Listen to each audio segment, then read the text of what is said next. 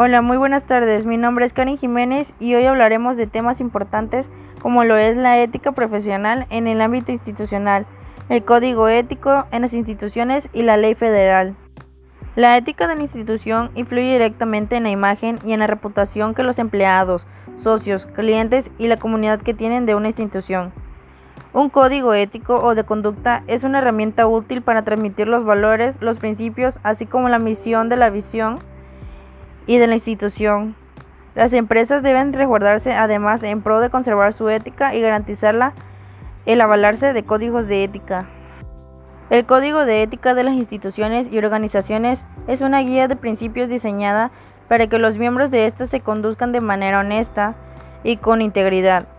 Este conjunto de directrices institucionales se utiliza para reducir la vaguedad ética dentro de una organización de igual manera, sirven como un medio para reforzar la conducta ética. Dicho lo anterior, podemos decir que el código de ética es una herramienta vital para moldear y limitar las actitudes del personal de la empresa, tratando de cambiar la visión de la sociedad y de los profesionistas.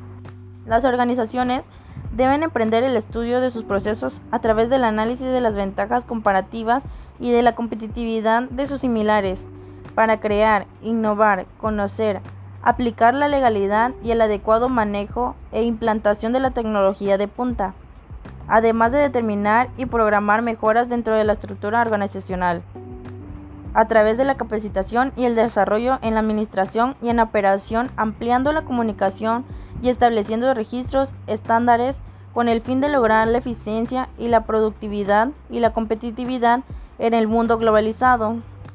Existen tres beneficios del código de ética. El primero conlleva un estado de confianza.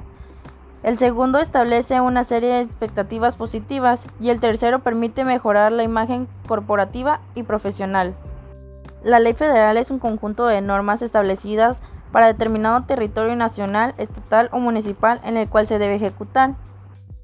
El código de ético fundamenta a la ley federal, contribuye a dar forma y carácter legal a las normas que rigen ciertos comportamientos profesionales, establece las consecuencias jurídicas de romper estos códigos éticos.